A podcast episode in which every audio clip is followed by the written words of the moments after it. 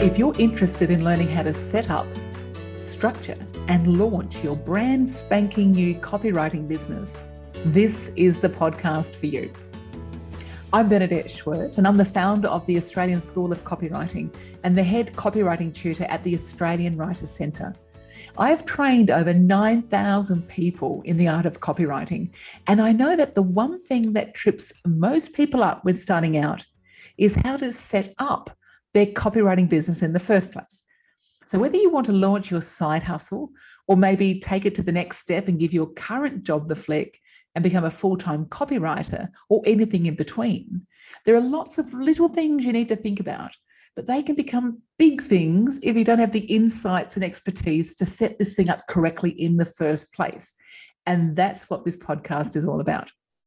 Now, if you're keen to learn the art and science of copywriting before you set up your business, why not enroll in one of our amazing copywriting courses?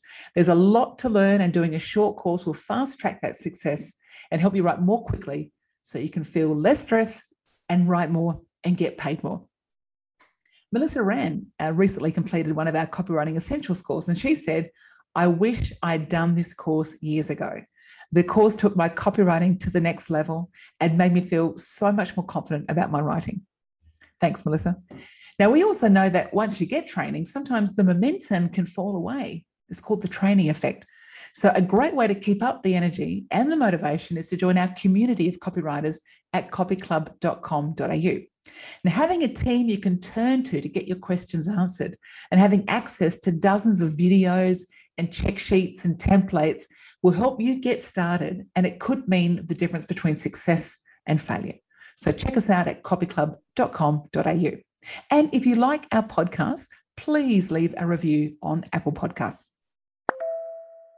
There's a lovely expression I'd like to kick off with, which is you start as you intend to finish. So if you're setting up your copywriting business from scratch, it's really good to think about where do you want to end up?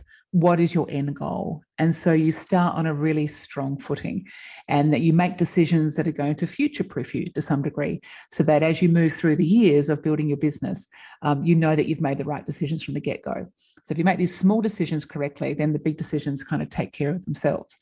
So, the first thing I want to talk about is how to structure and set up your freelance copywriting business. And there's so many things to think about and so many ways to do it. But after 30 years of doing this myself and also coaching literally thousands of students on how they can build their freelance businesses, I just want to share with you some of the shortcuts and some of the, the tips and tricks so you can get started quite quickly. So, the first thing to think about is what do you want? And I know that's a very cliched question, but it really does matter because it does affect the decisions you make moving down the track. So, um, for example, do you want to have an advertising agency, you know, like a, a, global agency or a digital marketing agency or an SEO agency, you know, with multiple people working for you? Is that your goal? Maybe it's to um, you know, jet around the world and, and have like big blue chip clients and that kind of lifestyle.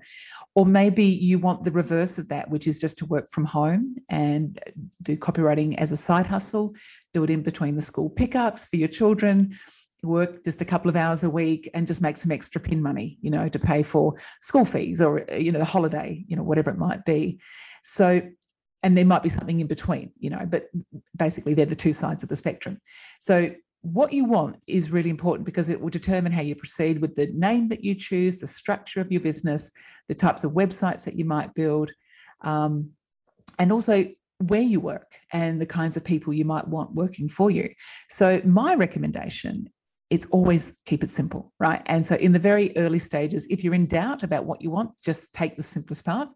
You can change your mind later. This is not set in stone, uh, but you need to get started. And I really want to help you get started really quick, quickly.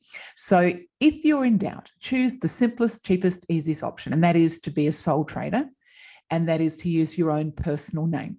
If that's uncomfortable for you in terms of using your own name, let's call it Karen Smith, um, then you can choose a business name, which is kind of the next level up. And it's not difficult to do at all, but it, it just requires just a little bit more effort uh, at any point, you're going to have to register for an ABN. So if you're listening from Australia, that's an Australian business number, which kind of gives you the right to, to trade, or from a government perspective, enables them to track you, basically. Um, another thing to think about where you're going to work. You know, uh, most people start working from home, and I highly recommend that. And we're all at home on some level these days. So it's uh, not that big a deal to start from where you are right now. But if you go to work from home, it's really important to set up a space, you know, somewhere near you that's convenient. You don't have to sort of pack everything up and pack everything down, if that's possible. Not everyone's got that opportunity there. Um, you could have a proper office you know you could get a co-working space and that's really nice if you um, want some space some privacy, you want to meet with clients, etc. But I think in the early stages, just working from home is completely adequate and sufficient. Um, the next thing you'll need to think about is some of the tools that you'll need, and obviously mobile phone is is key. Uh, you might need some marketing collateral, and I'll talk about a bit more about what those might look like. You'll obviously need a, a, computer of some sort, but you don't need anything sophisticated. You know, you just need internet and email and Word, right? They're the only things you really need. And I often get asked the question, you know, do I need to be techie? Do I need to build websites? No, you absolutely do not. You, if you can type into Word, you can become a copywriter. You do need a computer, but you don't need to be fancy with it. You just need to know how to use Word. So, in terms of setting up a business, copywriting is probably the um, cheapest new business you can set up with the least friction and the least expense. You know, you don't have to buy stock, you don't have to hire a space, you don't have to hire teams, you don't have to, um, you know, get into overheads and all those kinds of things. It's, it's incredibly streamlined as a new occupation. So they're, they're the kinds of tools that you might need. And just with things like your mobile phone, if you're going to set your message up, you know, be careful about that and, and craft it carefully so that the first contact someone has with you is really professional. Um, and I mean, I've heard people, not not copywriters particular, but just people in general say, "Oh, hi, it's Karen. I'll call you back when I can." It's like, eh, really, does that make me feel, you know, like I'm the preference, you know, I, as a client that you, you know, you put me front and center. So do be careful with that message. Um, and you know, some real estate agents, and again, I'm not suggesting you do this, but a lot of real estate agents who are completely customer focused will talk about things like, will say things like, "Hi, this is Anthony Brown from so and so real estate. Uh, today is Tuesday, the 12th of September, and I will call you back within 24 hours. I mean, that's super efficient, right? And you know you're talking to a professional when you get those messages, particularly when they call you back within those 24 hours. And you know, the thing is not to overpromise. If you say you're going to do 24 hours, you've got to do that, or else you look worse than not saying anything at all in terms of the time frame in which you'll call somebody back. So just be, you know, take a moment to craft that, R- write it out. You know, it's a piece of copy. You really do have to think about that. And and the difficulty, if you're side hustling on this and you've got this one mobile phone and you know you've you've got people ringing you on it that then and you may not want your boss for example to know that you're doing copywriting. Well you might want to get just a, a burner phone as they say but just a small phone you know with uh, the ability to take messages so that you don't sort of mix up those two identities. But that's that's kind of in the minority i would think. But that is a solution if you do have a work phone and you don't want work to know that you've got a side hustle going on in the evening Anyway, so next thing is some marketing collateral. And this could be as small or as large as you want it to be. But you do need something because what happens is when people talk to you in terms of, you know, you meet them somewhere or you've made a connection and people want to know more about you, the first thing they kind of say is, or after you've had the initial chat, is, can you send me something? Now, you may not have your website done yet, and Uh, so you still want something to be able to send them. So one of the easiest things to do is just do a basically what I call a one pager. And it's you can do this in Canva, which is a really nice free graphic design platform. You can get a, a, a, graphic designer on fiverr.com to help you with this, but it's really basic. It's basically got maybe a photo of you, it's got, you know, your name, your details, a little bit about what you do, some of your credentials of things that you've done or places you've worked. And it's basically designed to sell you, right? So when people uh, read it, they go, this person looks like they could do what I need them to do. So there's all sorts of um, ways in which that can be created so that you are presenting yourself uh, in the best possible light. And you might be thinking, well, I haven't got any experience right now. What do I put on it? So that's where your copywriting does come in handy because what you kind of want to say with complete ethical you know sort of standards intact so that you're not over promising or making yourself out to be somebody you're not but let's say you've worked in a law firm right and you've written briefs. You've written maybe some emails. You've written maybe a flyer for the social club or you've worked for the football club and you've created a sponsorship proposal for them or you've created a flyer for the kinder. Whatever you've done in your past that plays a role. So you can say, I've worked in the legal profession writing content for companies like, you know, you might even talk about some of the the, uh, the companies that you've worked with if that's appropriate or you know you might have been a teacher for example and you've done some work for as i said for the local community um, organizations or the sporting club so you can name those organizations. So you don't have to have been published as a copywriter and paid as a copywriter to present yourself as a copywriter. Um, you can potentially maybe just write for a friend uh, you know, write a blog for a company that um, you're associated with or you, you have connections with. You can put them down and you don't have to talk about how long you've worked for them, or you can just say, I've created content for. You can put a few logos in there as well. Pictures tell a thousand words, and it's really visually appealing to see logos on something like this. So, um, you know, don't be don't be too sort of hesitant to put this together if you haven't done any work. Just think about what you have done and and and try and craft that to present yourself as a as a, a person who's got some ability. And the thing is, the potential client is not there to catch you out.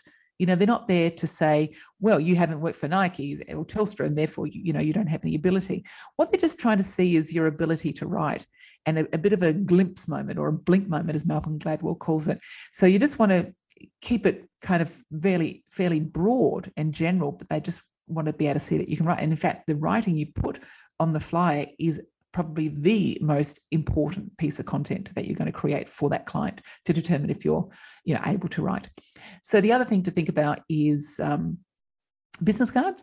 And in certain environments you know whether you're working online or you're in person um, you still need a business card personally i think. And um, so when i say in person there'll, there'll be opportunities when you do meet people socially and they will want to keep in touch with you. And I'll give you an example. I was at an event recently and I wasn't, I was there as an MC for this particular sort of event. And the production team was there filming it and what have you. And, and the woman who was on the production team came up to me afterwards because I had talked about copywriting. So, oh, you know, is there any way I can get in touch with her? So, sure, here's my business card. But then the next day she'd enrolled in the course. And I thought that was just the power of connection. You know, if I had said, oh, I don't have a card that you can look me up on LinkedIn, which is also appropriate. But what happens is she now has to go and find my name. She has to remember my name or have to write it down on some scrap of paper. And then she has to go back and find it, look me up, link in, connect, all that kind of stuff. And it's just like three extra barriers, steps in the way, whereas you could just give a person a card. And I know it seems really old fashioned and analog. And I, I have people tell me all the time, business cards are dead. I so don't agree, you know. Um, so, and I think not having a card, you just lose opportunities as well. And, uh, and they're so simple to get, you know, Vistaprint or your local printer, 20 $30, and you've got 50 to 100 cards. And one card could pay for, you know, and you get a job, pays for that, pays for your website potentially. In fact, I had one student who um, put a card in to be printed. And the printer said, Oh, you're a copywriter. And she said, Yes. Thinking, Really? Am I? but if you say I am, therefore I must be. But getting a card printed, he says, Well, I need some copy done right now. So can I hire you? So the card has a couple of features, you know, a couple of functions, and that is it tells you that you're a copywriter first up, and then also it tells others that you're a copywriter. So you don't have to sort of present yourself too strongly because the card does it for you. So it's a little bit of a, a, device that enables you to sell yourself quite elegantly and softly without you having to feel like you've got to do all the talking. And all you need on the card is your first name, last name, your email. Um, if you've got any social media handles at this point, maybe even just LinkedIn. And you don't even worry about your website. If you know that the website's not been done yet, don't delay this moment because it's the card that could give you enough clients to pay for the website. And by the time you've got the website up, then you can get another set of cards for another $20, $30. So it's a very small investment. Anyway, I love business cards. Let me just tell you that because to me, they're just the simplest way to connect. And also, you think about your social media profiles or your channels or your platforms. So I wouldn't recommend going out and getting them all up to date, you know, unless you've already got them, but you might just want to focus on LinkedIn and do that really well. Or you might want to focus on Facebook and do that really well, or Instagram. So pick one at least that you really want to use as your main channel and and give that a lot of attention because if you've got four or five chances are your attention will be sort of i guess diverted across all five and and none of them look as good as they could if you just focused on one or two That also depends on your target audience, you know. So if you know that you're going for a professional market, then LinkedIn might be the best. If you're going for, say, the mums market, then potentially Facebook might be better. Uh, you know, so you just sort of choose the platform that you know where your target audience is hanging out in. If you don't have that knowledge yet, don't worry, just get your LinkedIn profile up, maybe a Facebook page as well. But again, not essential. Just even LinkedIn is is basic. So the next thing is to think about building your website. Now I could run a whole podcast on this, and I might one day, but it it can become a really big deal. It doesn't need to be, but I just want to flag for you that there will be barriers and you'll think this is too hard. I'm not going to complete this. This is not worth you know considering this whole business because the website is difficult. Can i just encourage you to push through? Okay. And just know that there will be hiccups you know um, but it, it's worth progressing with it because once you have a website, it actually does things. It unleashes energy within you because you've suddenly got this public profile that's out there working on your behalf 24 7 that you don't have to, you know, sell yourself because the website's doing it for you. But also it legitimizes you just from your own perspective. And it enables you to, if you've got an idea or an idea for a blog or a piece of content that you want to create, you can put it up there. So suddenly you've got this little house that you own that you can contribute to. And it's that little house that's out there working for you.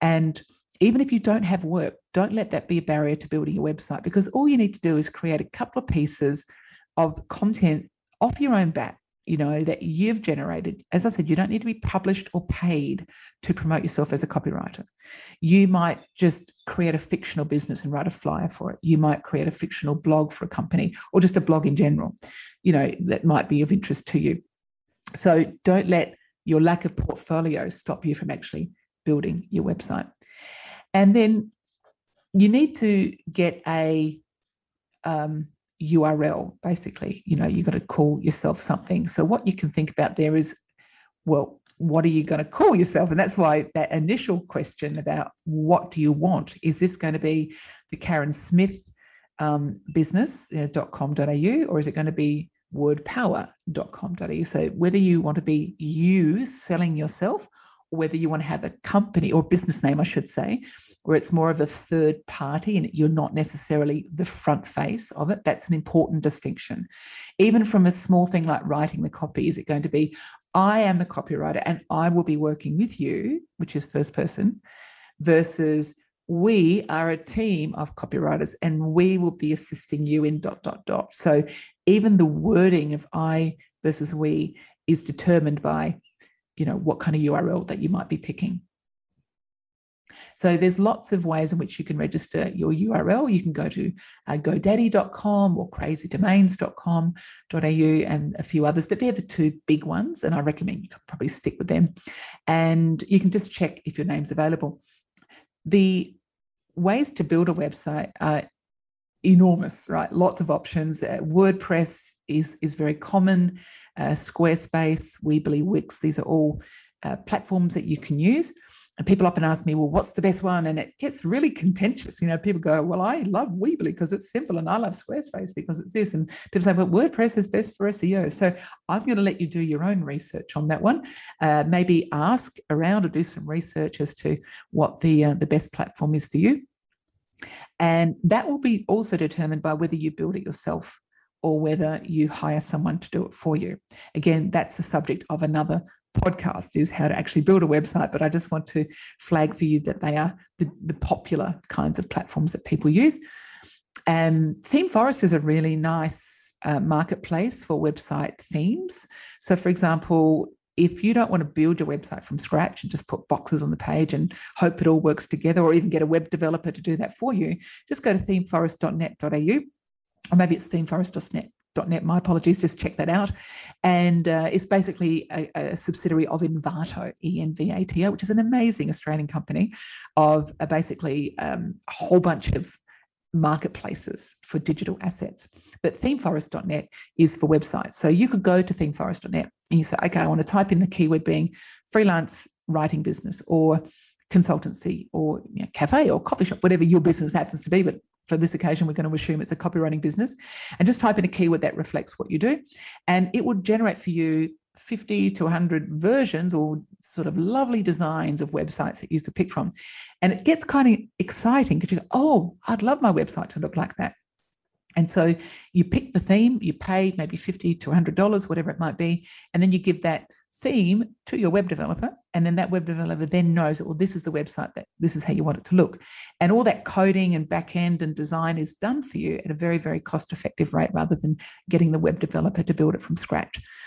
And the gorgeousness of that particular style, if you if you do buy a theme, is you can go, okay, there's three boxes there and they require 50 words each. So that's going to be my about page. And this page is more about, you know, um, services. And there's three boxes there. Well, that could be blogs, and that's going to be my SEO, and that's going to be my, you know, email marketing. So you can start to see where your copy can fit in, so that you don't have to reinvent the wheel and think, oh my god, I've got to design this whole website from scratch. So that's the beauty of going to themeforest.net again, the decision about whether you build it or not is a big one. I have had so many students start to build it and they get stuck just on codes. You know, they can't get into WordPress, for example, or they can't um, get into some particular platform and they get stuck. And they've already bought the URL and maybe they can't access the code to get the URL and it just gets really messy. So there is some merit in just hiring a web developer to build it for you. And again, I won't go into that because that's um, there's so many decisions to be made, but I just want to give you the, the upshot of how you can get started. Uh, the beauty of being a copywriter is you write the copy, right? So that that's a really uh, big saving right there that you can be that person who writes your copy. And don't worry about logos and all that kind of stuff. You know, you can go to basically um, logo generator, just type that into Google, type in your name or whatever the, the business name is that you've chosen, and press go, and you'll get like 10 beautiful logos. So you don't need to invest a lot of money with graphic design. Sorry, graphic designers out there, don't want to put you out of a job, but uh, I, I just this morning did a CV for a friend of mine a senior executive in the real estate sector, and he's sort of semi-retired, but he's looking for board roles and things like that. And I was just doing up his CV as a as a favour, and we had to do a cover letter, and I just put in the initials, which I won't say what they are, but I put in the initials into the logo generator, press go, and I got like ten beautiful logos with those initials, and it just looks so professional, you know. And I just black and white, kept it really simple. So don't spend a lot of money on logos at this point. You really don't need to. Um, now, what else can I talk to you about? Um, yes, in terms of the um, the name, all right. So I gave you some options. You can either get your own name, you can get a, a business name, or you can get a company name. So I'm just going to do a little bit of a deep dive into the name, the choice of name. Um, if you choose your own name, you can get started right away, like bernadetteschwerdt.com.au, which which I've got. And even if, right, even if you don't want to trade under your own name, I highly recommend you go out and buy your URL to your own name. Because if you don't, someone else could. Now, it does take a few little sort of leaps to get another person's name, but it happens. And I've read so many times in the newspaper of people who haven't, like a politician, for example, and I've seen two cases of this in Australia in the last six months, where these two women did not buy their own URLs their competitors and their kind of nefarious competitors or nefarious, whichever way you want to, wherever you're from, um, did buy these women's names and then created really negative content. And so whenever people typed in, let's say Jane, you know, Roberts, this horrible website turned up in this person's name. It was really debilitating, horrible experience for these women. It was two separate occasions. And they had to work really hard to get those names back and pay money and all sorts of stuff. And it was very public and it's horrible. So don't even let that happen to you, even if you're not a politician, even with your children, just buy your URL. They're $20. It's not very much per year. And it just protects you and you own that real estate. And it just saves other people from getting it from you as well. So that would be one thing to consider. Um, and in terms of the business name, if you want to do the word power, for example, or the right staff, or the word factory, or Karen's copy, whatever it might be, then do make sure that that URL is available before you buy the business name because you're going you're going to need to buy that business name. You're going to need to register that with the government in Australia anyway. So be careful before you buy things that they're available both from the business name register and also from the URL. Uh, if you can pick a you um, an SEO friendly name, you know, like Karen Smith freelance copywriter kind of thing, that's ideal. But don't get hung up on that if you can't get the words copy, content, digital marketer, whatever those those words are. Just even your name is perfect. Okay. And you look at any big celebrity, they always buy their names and they're doing tons of stuff, right? Jewelry designer, fashion designer, influencer, actor, speaker. They've got tons of strings to their bow, but they just buy their name. So don't be too hung up on getting keywords into the name if, if that's problematic. Also, it enables you to keep flexible. So if you are a copywriter, but you want to be an illustrator or a singer or something, you can still own your name, but under that you can have little sub brands, you know, so that you can sort of house your empire under the Karen Roberts um, sort of website and then have all these little subsidiaries going on. Now, how do you register a business name? Well, it's very simple. Just type into Google how to register a business name in Australia uh, or whatever country you might be in. There's lots of ways to do it. I won't give you URLs because they're bound to change. So I don't want to be um, giving you something that's not working, but you literally just how do I register a business name? And you follow your nose and you basically fill out the, the, the forms and you register it. Uh, if you want to become a company, okay, this is another level of complexity and I don't recommend it in the early stages of your copywriting career unless you're earning at least $75,000 and up, right? At least, because in order to benefit from the tax, you know, sort of advantage of having a company, you need to be earning that plus. And now that figure will probably change as well, but just in general, if you're not earning that already, don't bother about becoming a company. And it's very worthwhile to seek an accountant's advice before you set up a company because there's a few things at play like you become a director you've got to submit minutes you've got to do solvency reports there's a whole bunch of documents you need to take care of. And your accountant can do that for you but you know it, it is just another level of complexity that you need to consider. And like i said this early stage you want to be streamlined you want to get going straight away so i wouldn't necessarily recommend that course of action. Uh, from the abn like australian business number again this is for the australian listeners you definitely need that, right? You definitely need that. Um, I mean, you can trade without it, but it gets complete uh, complicated, and there's tax implications, and it looks a little bit un, you know, unprofessional to not have one. Very simply, again, just type in "How do I apply for an ABN?" and you'll be taken to a government website, and it'll step you through it. So it's pretty pretty straightforward. Uh, the other thing I've noticed is that students who get the ABN quickly and go through that little bit of moment of mm, got to find this technical stuff, this officialdom, red tape. But once they do that, it kind of takes the handbrake off and they can start to really move forward with momentum with their copywriting career. So if you know, don't let these little things pull you back because they're sort of mental little drains on your progress. So just remember, simply, you know, just type in how do I apply for an ABN. It doesn't cost anything, by the way. It's just something you need to do. Now, is ABN the same as GST? Completely separate. Okay, GST is is about when you've earned a certain amount, then you've you, you are obligated to pay GST. But in your early days, you're probably not going to earn that. So don't worry about GST. It is a completely separate thing. And you probably won't need to worry about that in the early stages of your business of getting registered for GST. Now, I want to talk about um, a few qualities, you know, of um, of of what makes a successful copywriter. And then I'm going to talk about insurance because I know a lot of people ask about insurance. I'll just cover that um, a little bit later, but that will be covered. But first up, you know, what kind of qualities do you need to succeed in the early days of becoming a copywriter? And the first thing I'd say is you're going to be responsive in the sense if somebody reaches out to you or they say in some kind of networking event or wherever you might meet them that they're interested, follow up quickly. You know, don't let that lead sit there and get cold for days on end because often people need things quickly. And if they don't find you, they'll find someone else. And uh, you, you want to be that person who's responsive. And this comes down to your brand. You know, what values do you hold dear to yourself and how do you want to be known to other people? And I believe brand is what people say about you when you leave when you've left the room. And so you want to be thought of as responsive and uh, and that's an important thing to sort of get get clear for yourself. For me, one of my brands or the brand values that I hold dear is easy to work with, and and that sounds like a bit of a you know paying lip service, but what it means is I, I get back to people quickly. Uh, I don't um, give angst, you know, and I'll talk more about those qualities in just a second. But what is interesting and really rewarding is when you hear people talk about you to other people, you know, they refer you, they say she's really easy to work with, you know, and suddenly that brand that you were hoping to emulate it, it, gets conveyed to the people that you're working with and they see that and then you say okay so it does get noticed. These things are important. Because sometimes you think these qualities don't get noticed but they really really do.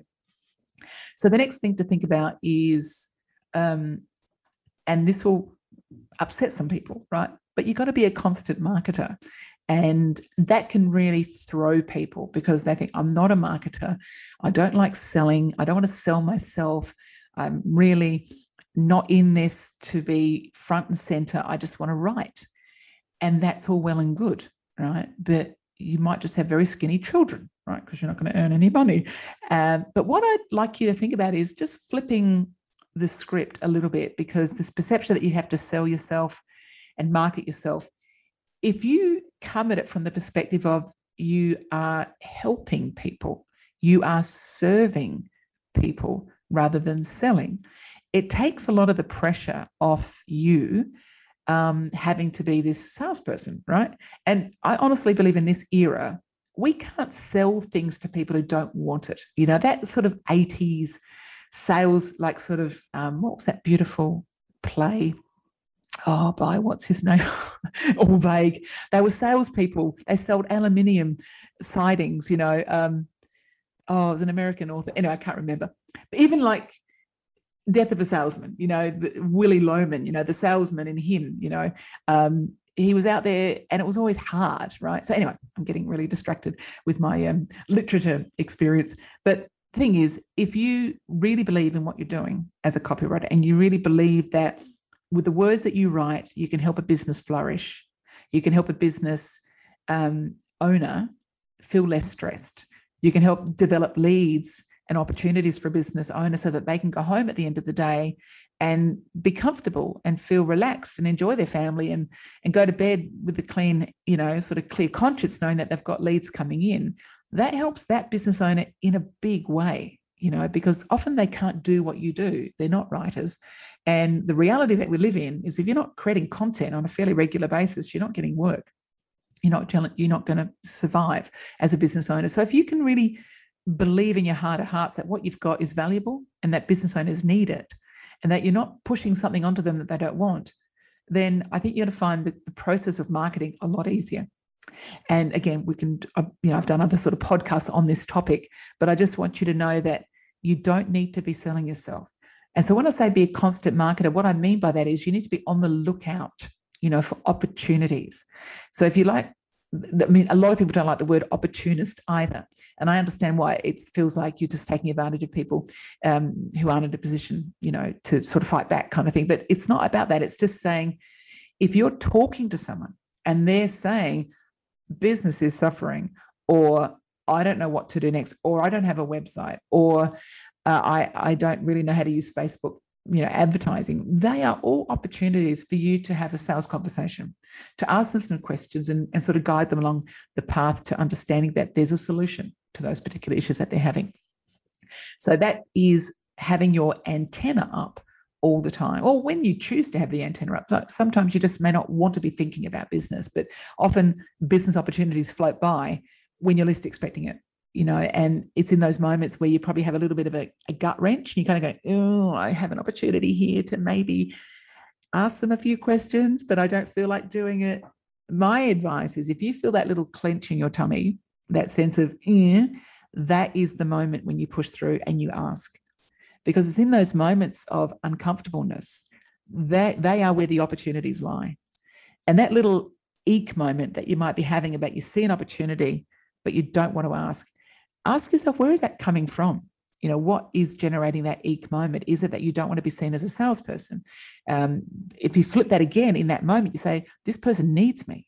If this person knew what i could do for them they would they would not be hesitant to choose me. You know you're actually helping them. So you have to be mindful of your thoughts in those eek moments because when you feel that and the temptation is to pull back and not pursue that conversation you're doing yourself a disservice, but you are potentially denying that person of your services and denying them of the ability to grow their business.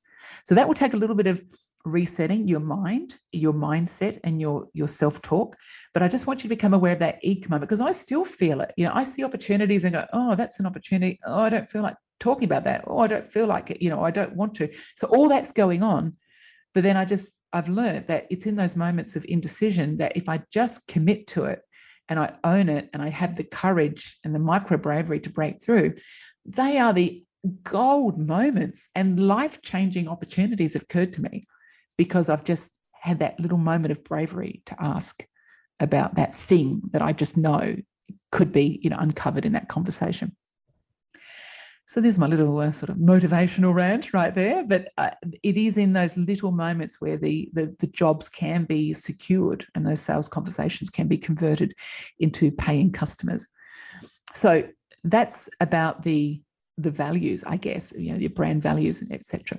The other thing to think about is being orderly. You know, now I've got to be honest, orderliness is not my strong point. Right.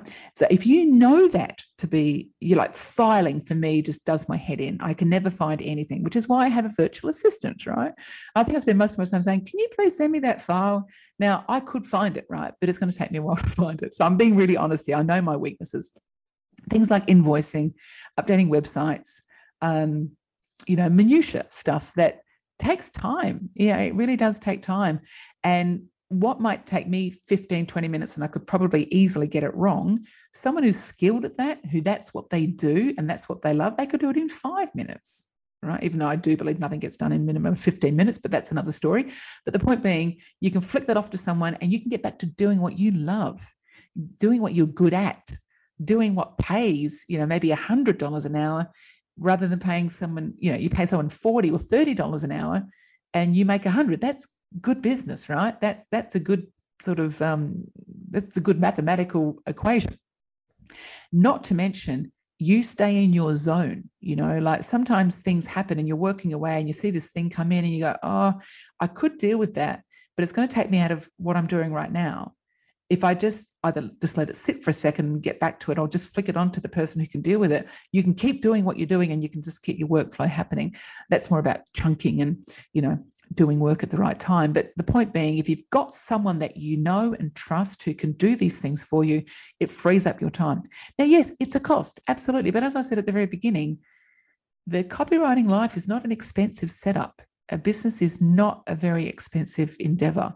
So by paying someone to help you build this, um, it's an investment in your business. So in terms of orderliness, you know, if you know that's not your strength, then that's something um, to look at is get get a VA, virtual assistant. Again, just type in virtual assistants wherever you are, and you'll find lots of um, uh, resources to help you step through how to find the best VA for you. Next thing is calm you know, there, will be an opportunity or a situation when a client that you do, do, work with comes back to you with some feedback that, you know, is challenging.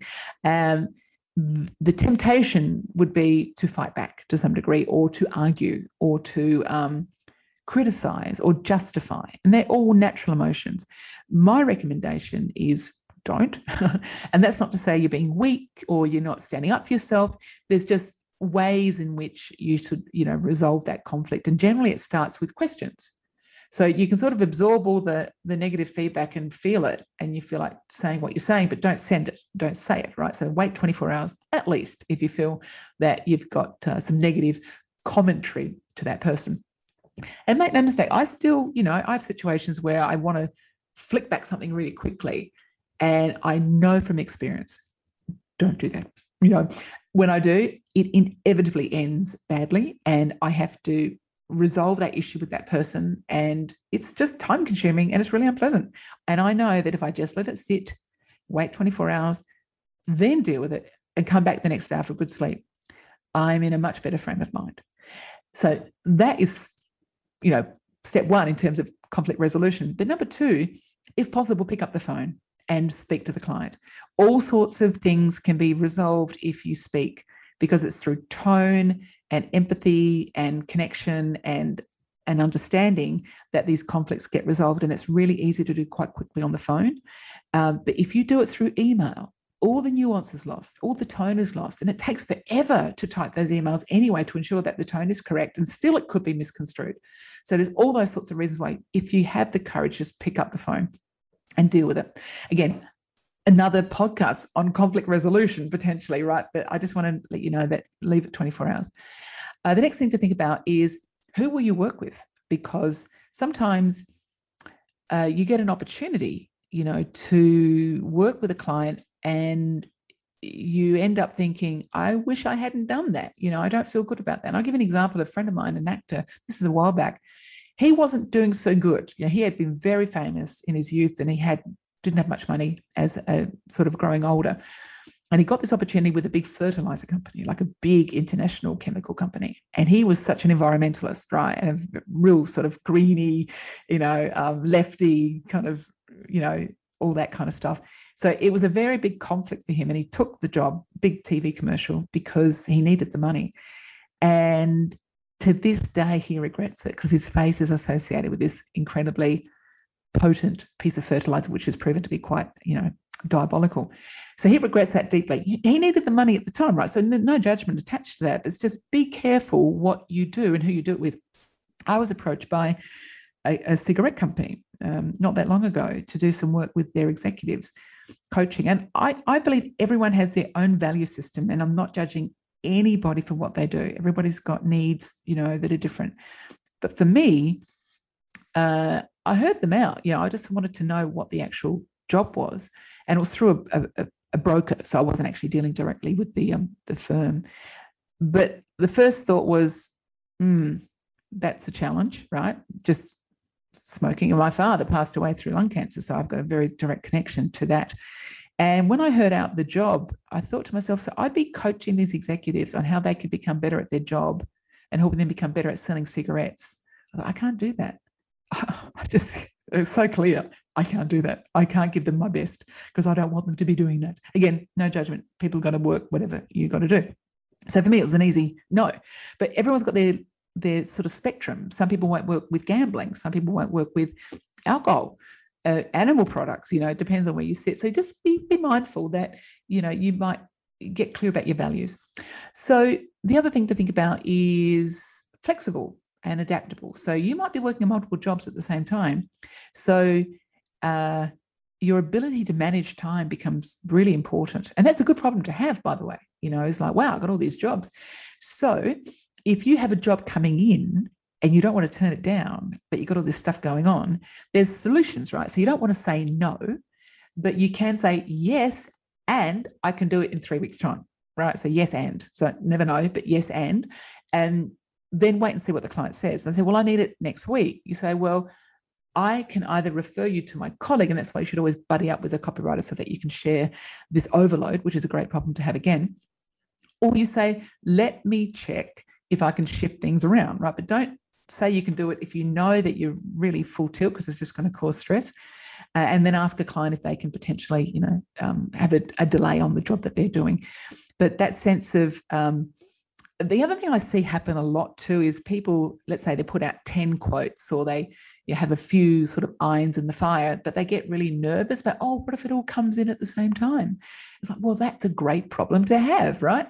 It just generally doesn't happen, right? So don't hesitate to pursue the leads in in multiple ways, you know, because if one does come back, great start. And then a second one comes in, well, then you'll manage it. You say, well, I'm working on this. Can I put you in for two weeks' time?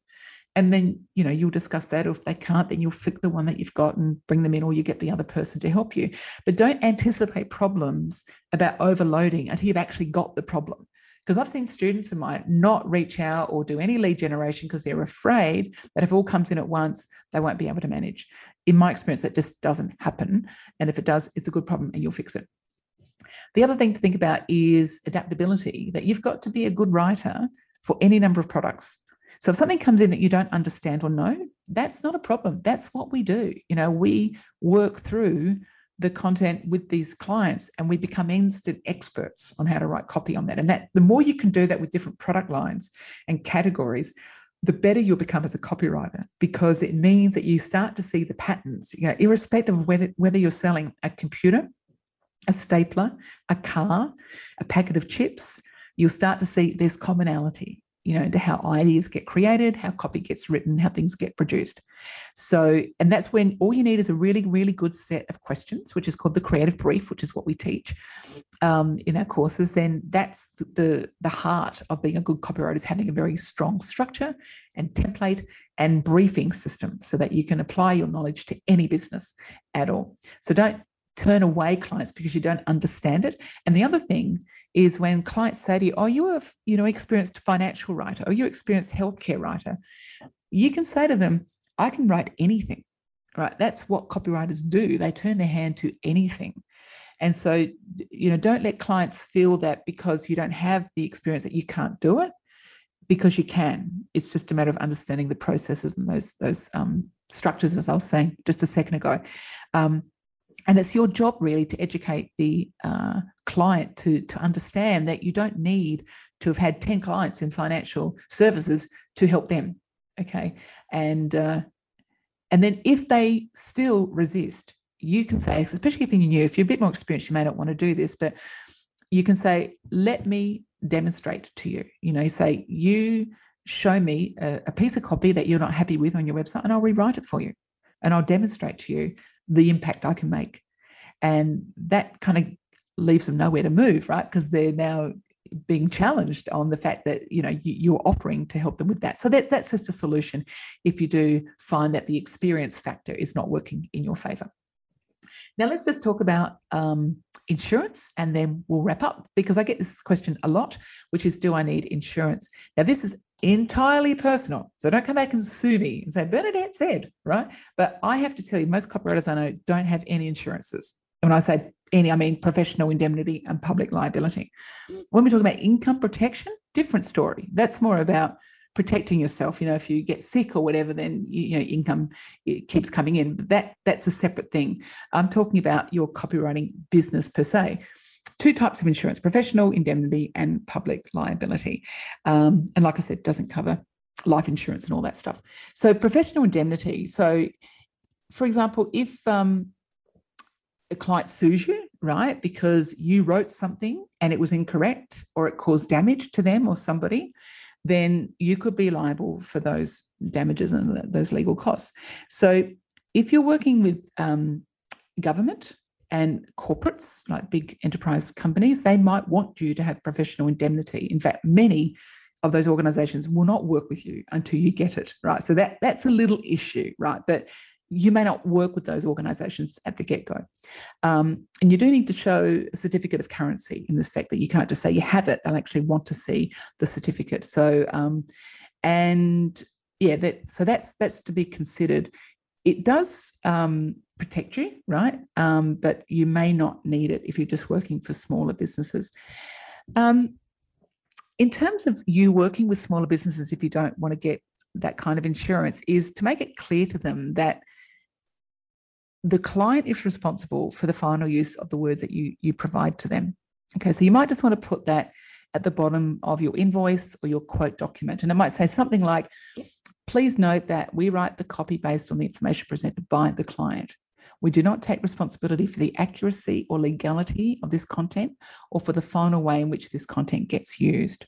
So if you just put that there, it really, and again, I'm not saying I'm a lawyer or anything, but it kind of covers you to some degree so that you, um, you know, you can sort of say with good faith that the onus is on the client to ensure that the content that gets put out to the world is accurate and legal. Uh, if in doubt, you know, see a lawyer and get the correct wording, or look at how other copywriters, photographers, uh, creative suppliers word their contracts.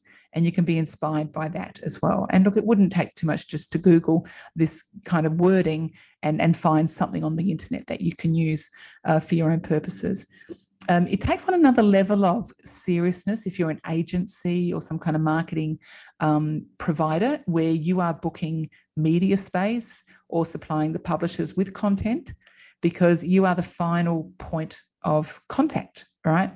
And if it's wrong, there could be serious implications for you. So if you're working as that sort of agency on behalf of a client, then you absolutely do need to get insurances because you're the final step before the public see the content. But if you are just providing content to the client and the client then does their own publication and their own, you know, content, then if you had that little paragraph, it, it, it could suffice. Okay, again, I say that with a little bit of caution because I'm not a lawyer, I'm not an insurance advisor, but I just want to give you the heads up. So if you do get stuck, um, do check somebody out.